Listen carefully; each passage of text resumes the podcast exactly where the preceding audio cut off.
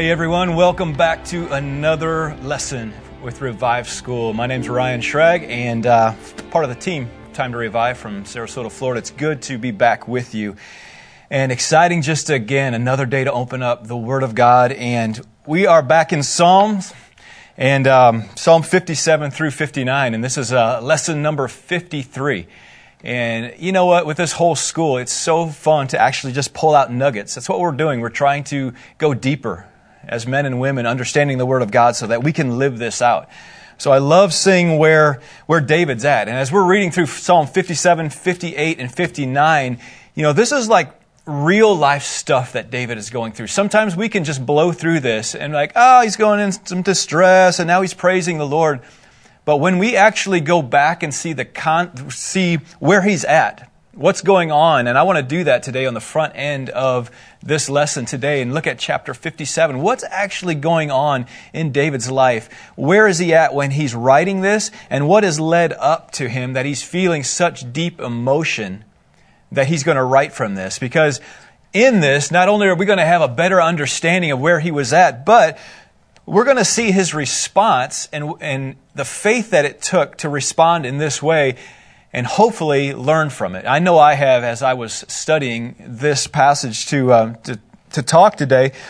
It challenged me, David's response in the midst of all that he's going through, because I've actually not have had anybody um, go after me to seek my life. Like I've not been in that deep of distress, to, but to see him praise the Lord through the midst of it. So I want to look at Psalm, especially 57 today. And so there's titles of these chapters. You guys know that as we're going through this, each chapter has a title. And so 57, the title is A Prayer for Safety from Enemies.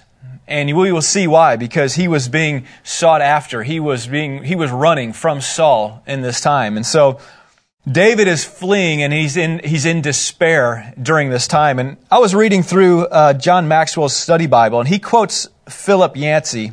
And I think this is a, it's a good, um, quote to kind of set the stage. He says, David wrote and sang the Psalms as therapy for himself, somehow telling himself the truth enabled him to rise above his fear and see a transcendent God who remained in control.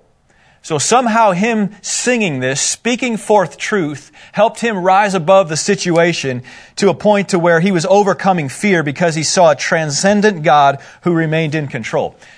Man, what a, what a biblical truth that we can apply to our life to rise above and not get, not get swallowed up in all of this, to rise above the fear so that we indeed can see the King of glory jumping on the scene in our life. And so let's take a look at this, the backdrop from where David came from to where he is at writing this psalm currently, Psalm 57. And to look at this, it's, it's kind of fun because those of you that have been going along this whole journey, we, you know, it's really fun to study the life of David. And we have to go back to 1 Samuel at chapter 20 through 24 to, to actually see the backdrop of where he's at when he's writing this. So I'm just going to do a brief summary. You don't have to go there, Kevin, but starting at chapter 20, and this all is going to make sense, but starting at chapter 20, you guys remember this story. 20 is where Jonathan he kind of showed his loyalty to David. And David was wondering, hey, is Saul seeking my life? Jonathan's like, I'll check it out because we're going to have a banquet. And you go and hide in the field. And if he's going to seek your life and you need to get out of here, you need to flee, I'm going to actually shoot the arrow past you. And I'm going to call out that my servant, it's past you, and you'll know to flee. And so during the banquet, about the second day, Saul starts to notice that David's not at the banquet and he's, and he really gets frustrated and mad at Jonathan and actually throws a spear at him. So now David knows that his life is, is you know, it, it, Saul's seeking after his life, and so he's fleeing. So this is going on, and then he actually goes to the town of Nob. If you remember, he met the priest in Nob. Y'all, y'all remember the priest's name that he went to see where he ate the showbread offhand? You remember that? Ahimelech. Yes. way to go.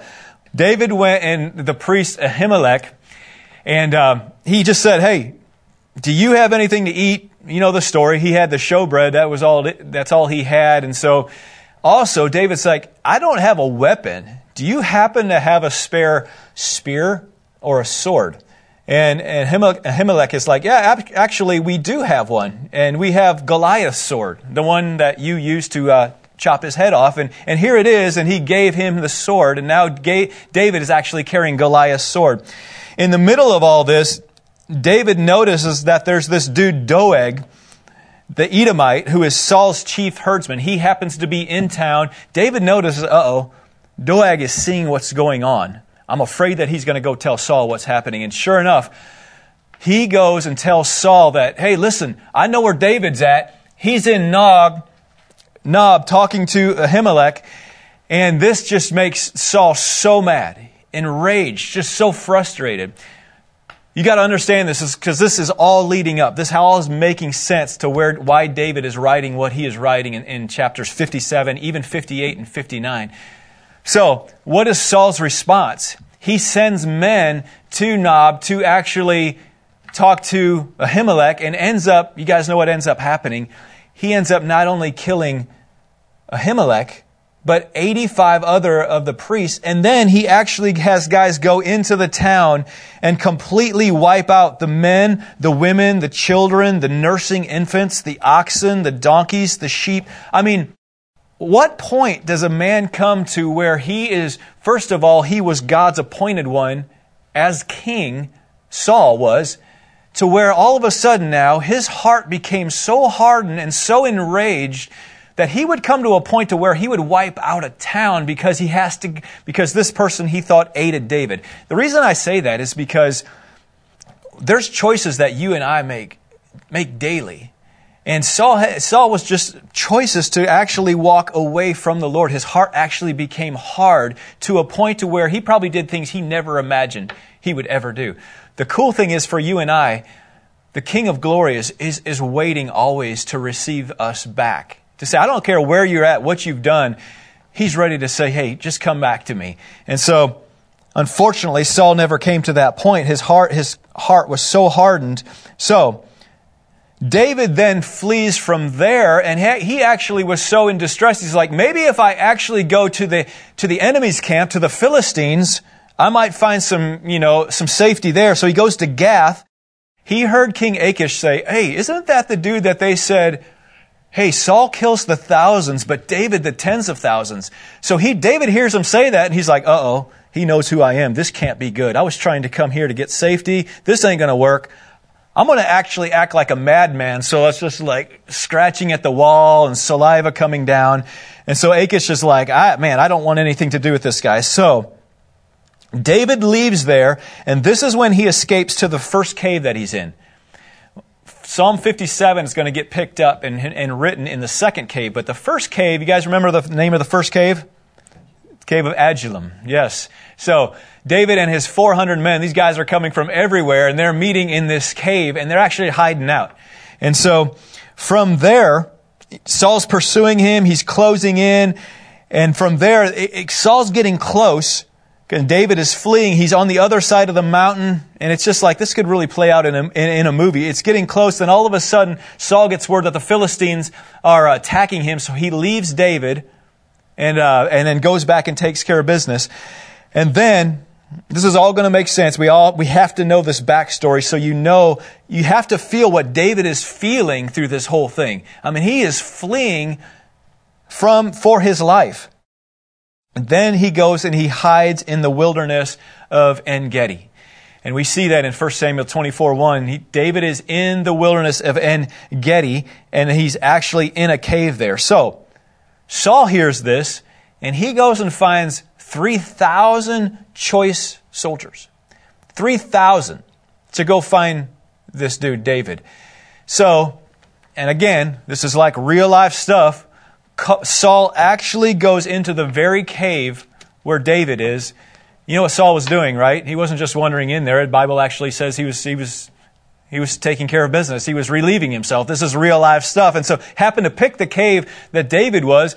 And David's guys are like, hey, Hey, God is, he's, he's giving him into your hands. It's, it's your chance here to knock him off. Go for it, David. And he probably contemplated it a bit, but then he doesn't do that. But yet he, he reaches out and he cuts the corner of his robe off. Even then, he felt bad about it. It's almost like, ah, oh, man, I shouldn't have done that. So I say all that. Just, just think of what all's going on in David's life. This is the setting where he writes Psalm 57. This is what's this currently happening in, in his life. And uh, think of this. Wiersbe said this. David, David was the chosen man to be in the palace, right? He knew, he knew he was anointed. He knew he was going to be called to be the king but yet he was stuck in a wilderness, running for his life, maybe not sure what was going to happen. Wiersbe says this statement, I think it's so good. It says, it's actually better to be in the will of God in a cave than out of his will in a king's palace. And I, and I say that again, it's better to be in the will of God in a cave than out of his will in a king's palace. And maybe we can apply that to our lives right now and say, maybe there's some things that have been promised to me, but right now the Lord is having me in a certain situation, quite possibly in a cave or a wilderness type of situation, because he's building something up in my life to release something to me later. And what I need to do right now is just steward well where I'm at so that next thing gets um, just gets released to me. So I'm staying in the will of God where He has me. I know the promise He has for me, but I'm walking in the will of, the God, of God so that I can actually receive that in His timing. I'm actually going to put some things on the, on the screen here or on this board. Structure of chapter 57. So we're looking at chapter 57 as our focus.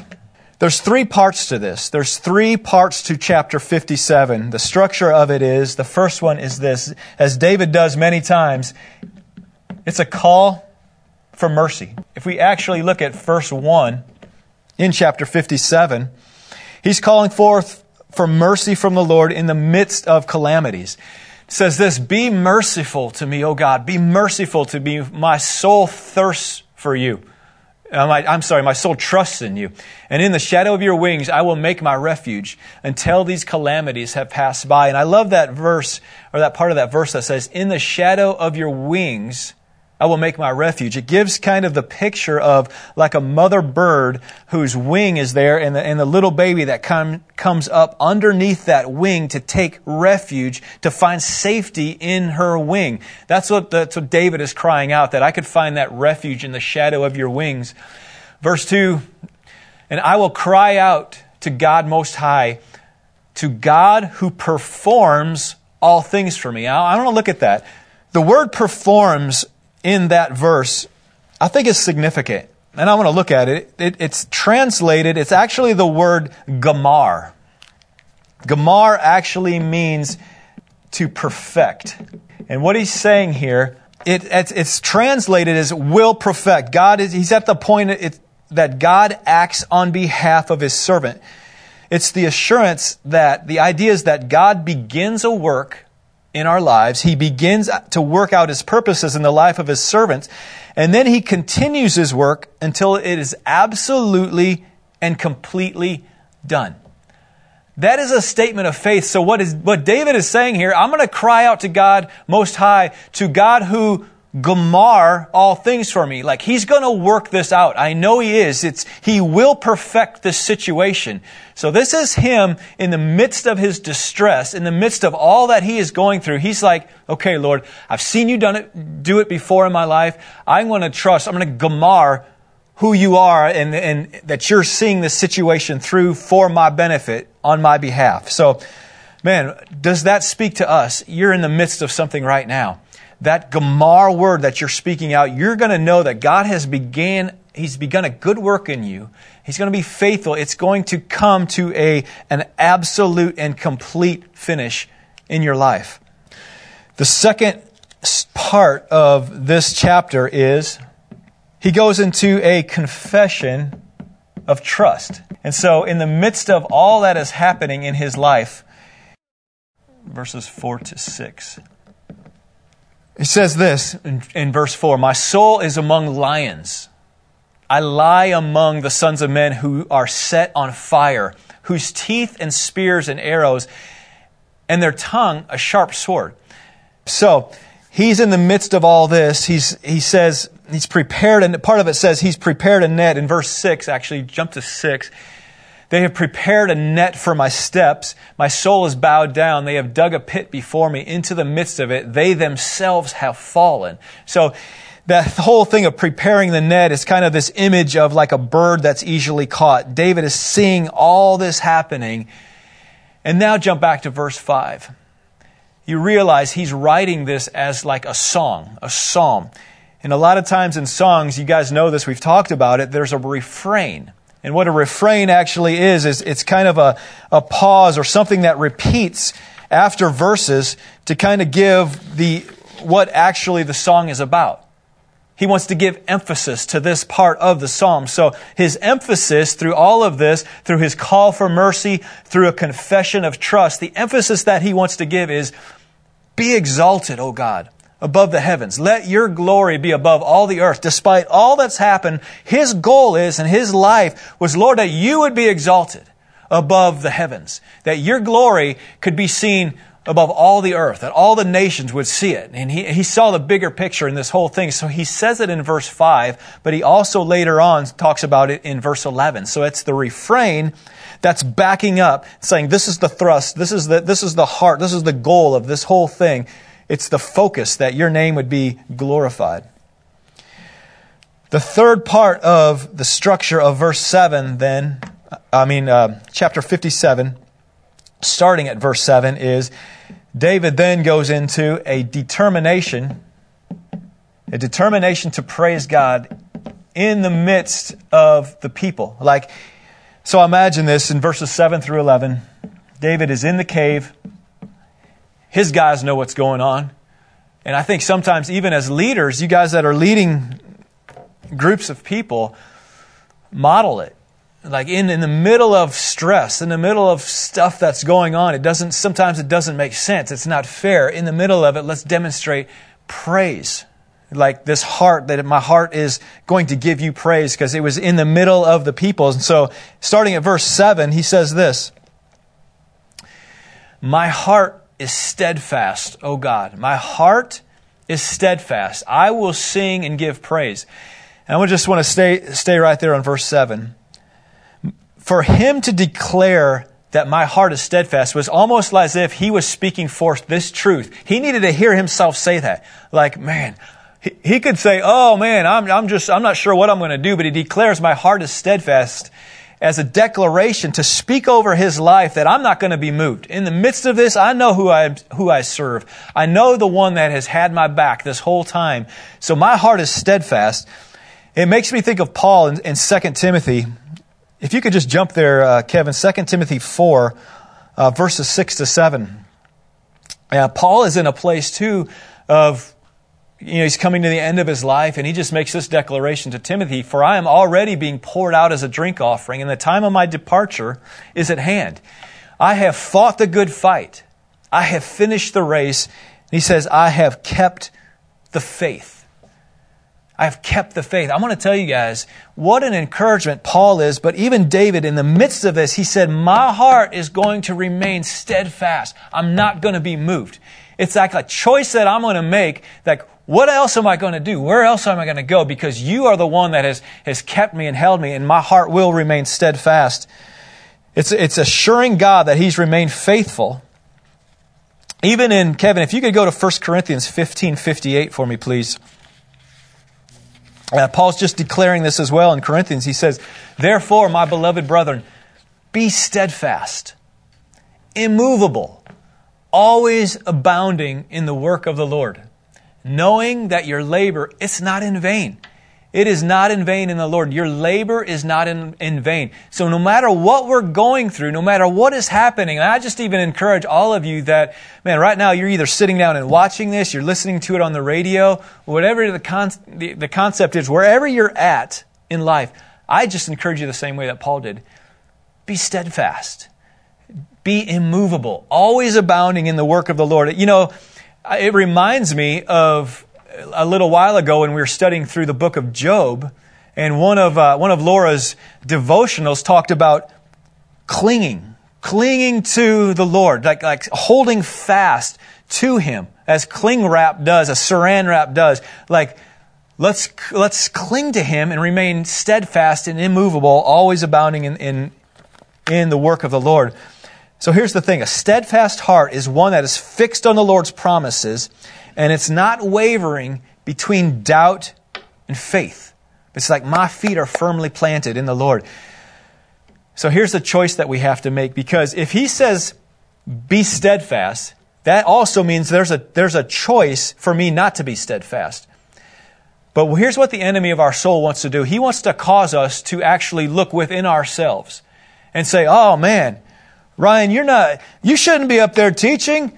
You know, what, what, what all do you know? And all that. There's, there's things that we can play through in our minds that the enemy actually wants us to look within ourselves, within our own physical capabilities, and, and we will stop actually looking and fixing our eyes upon the Lord. Because when I look at myself, eventually it's going to take me to a place where I start to doubt, which will, it's a slippery slope that leads me to a place of unbelief. And if I'm at unbelief, I'm actually powerless in this whole thing. And so never ever get there. Be steadfast. You're not looking at yourself. You're looking beyond that and you're looking to the King of glory who gives you the strength and who, who is calling forth your identity. It's way beyond you. This is, this is way beyond me. I tell you guys, this is way beyond any of us to pull off something like this with Revive School and digging in, but the Lord is giving strength. So remain steadfast through it all. so David just calls upon the Lord to manifest his greatness in such a way that at the end, because of the refrain, he just says at the end, I just want you to be exalted. Like, I want people to look at my situation and, and look at life and the way I react and say, man, this is the Lord's doing. It is marvelous in our eyes that He is glorified through, through the way I respond and the way I react. I'm going to conclude with a couple different things, but you know, as we look at then 58 and 59, those both of those chapters, I'm not going to get into them, but in 58, uh, David's just he's just kind of lamenting. Uh, the, na- the, ch- the name of that chapter is the just judgment of the wicked, and then 59 is the assured judgment of the wicked. 58, he's just talking about how wicked Saul basically is and all of his guys. Because he just, again, remember, he just got done seeing that he wiped out Ahimelech and all the people of Nob. He knows that he's a righteous man, but yet he's being, you know, all of this is coming against him. And then in 58, he goes on to, uh, th- this is the fun thing where Michal actually dresses up a dummy and puts the dummy in bed so that to look like it was David so that he could escape because Saul was going after his life. But in the middle of that, Saul's just like, man, this is all that's going on in my life because Psalm 59, the first uh, 15 verses, he's just like, oh, these people are so wicked. This is what's, uh, this is just, Lord, can you take care of this whole situation? And then he switches the emoji and at the end, the last three, ver- actually two verses of 58, just go there. Uh, if you could, Kevin, I'm sorry, 59. If you could go to Psalm 59, verses 16 and 17. But at the end, he goes, But I will sing of your power. Yes, I will sing aloud of your mercy in the morning, for you have been my defense and my refuge in the day of trouble. To you, O my strength, I will sing praises, for God is my defense, my God of mercy. So here's kind of the conclusion. Here's what I want us to leave with as, I, as we just read through this, as we see the example that David gives all throughout Psalm, as we see all that he was going through. I would just say this do as he did, speak truth over your life. One of the things that we're learning through Scripture, through studying the Word of God together, is we're starting to hear truth. It's going down deep into us so that when, when times of doubt and frustration, I can actually tap into that because I know a lot more than I used to. I know the Word of God more so that I'll bring that out and I'll actually start speaking forth truth over my life. Because here's the thing. We all go through things. But if we let our feelings and our emotions dictate our life, I tell you, those make terrible leaders feelings and emotions were never meant to lead our life. That's why we need to know truth. Because if, if this was like a train, truth would always be the engine that's driving the whole thing. Feelings and emotions are an important part of it. But if I know the truth of Scripture, if I've seen what has happened in the past, but yet, even in my life, as I've learned to trust Him, I go back to those moments and I can speak them over what I'm currently going through. So, I, so Lord, I praise you in advance because I know who you are. I know you, you're my God of strength, as it says in, in verse 17. So I'm going to sing praises as David did. I think of you guys, we just studied through Job. There's, there came a point in Job's life where he said, you know what, though he slay me, I'm just going to trust him. I'm going to trust him. He says it in Job 13, 15. Though he slay me, yet I will trust him. In the midst of it, he's just going to say, Lord, I trust in you. That, that word trust, for those of you that like these, these like the root word of that, is the word yashal. It's yashal. It says, though he slay me, yet I will yashal him. It's this, it's this word that just says to wait and to trust in him and to remain in anticipation. So it's a word that, that denotes like um, faith in him because of what they've seen him do. So they're going to call that out. It's a word that talks about hope.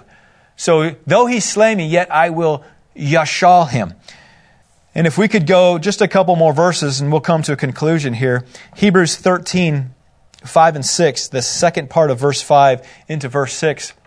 For he himself said, I will never leave you nor forsake you. So we may boldly say, The Lord is my helper. I will not fear. I'm actually going to rise above fear. What can man do to me? Like I, I carry the kingdom, like the, like the King of glory is on my behalf. The Lord is my helper. I will not fear. And I think David had that promise as he's sitting in a cave, knowing that 3,000 men are after him, but he's like, I'm not going to fear. Like I will actually just sing forth your praise as a declaration over my life and trust in you. You know, um, I want to read this this last thing. I was debating if I was going to or not. I just feel like I need to, to release this. I was listening to something the other day from a pastor, uh, actually John Piper, and he said these words, and it was like just this declaration that's like God is in control in every part of my life, and I need to trust that. And so I just want to read this to you as we conclude here. He said this: Not only is all your affliction momentary and not only is all your affliction light in comparison to eternity and the glory there, but all of it is totally meaningful. It all has meaning. Every millisecond of your pain from the fallen nature or fallen man, every millisecond of your misery in the path of obedience is producing something through it. Everything is. it doesn't matter if it's, uh, whatever it is, it is producing a peculiar glory you will get because of that. I don't care if it's, if it's cancer or if it's criticism. Things that we look at and like, that is not right. It's meaningless. It's like none of it is meaningless.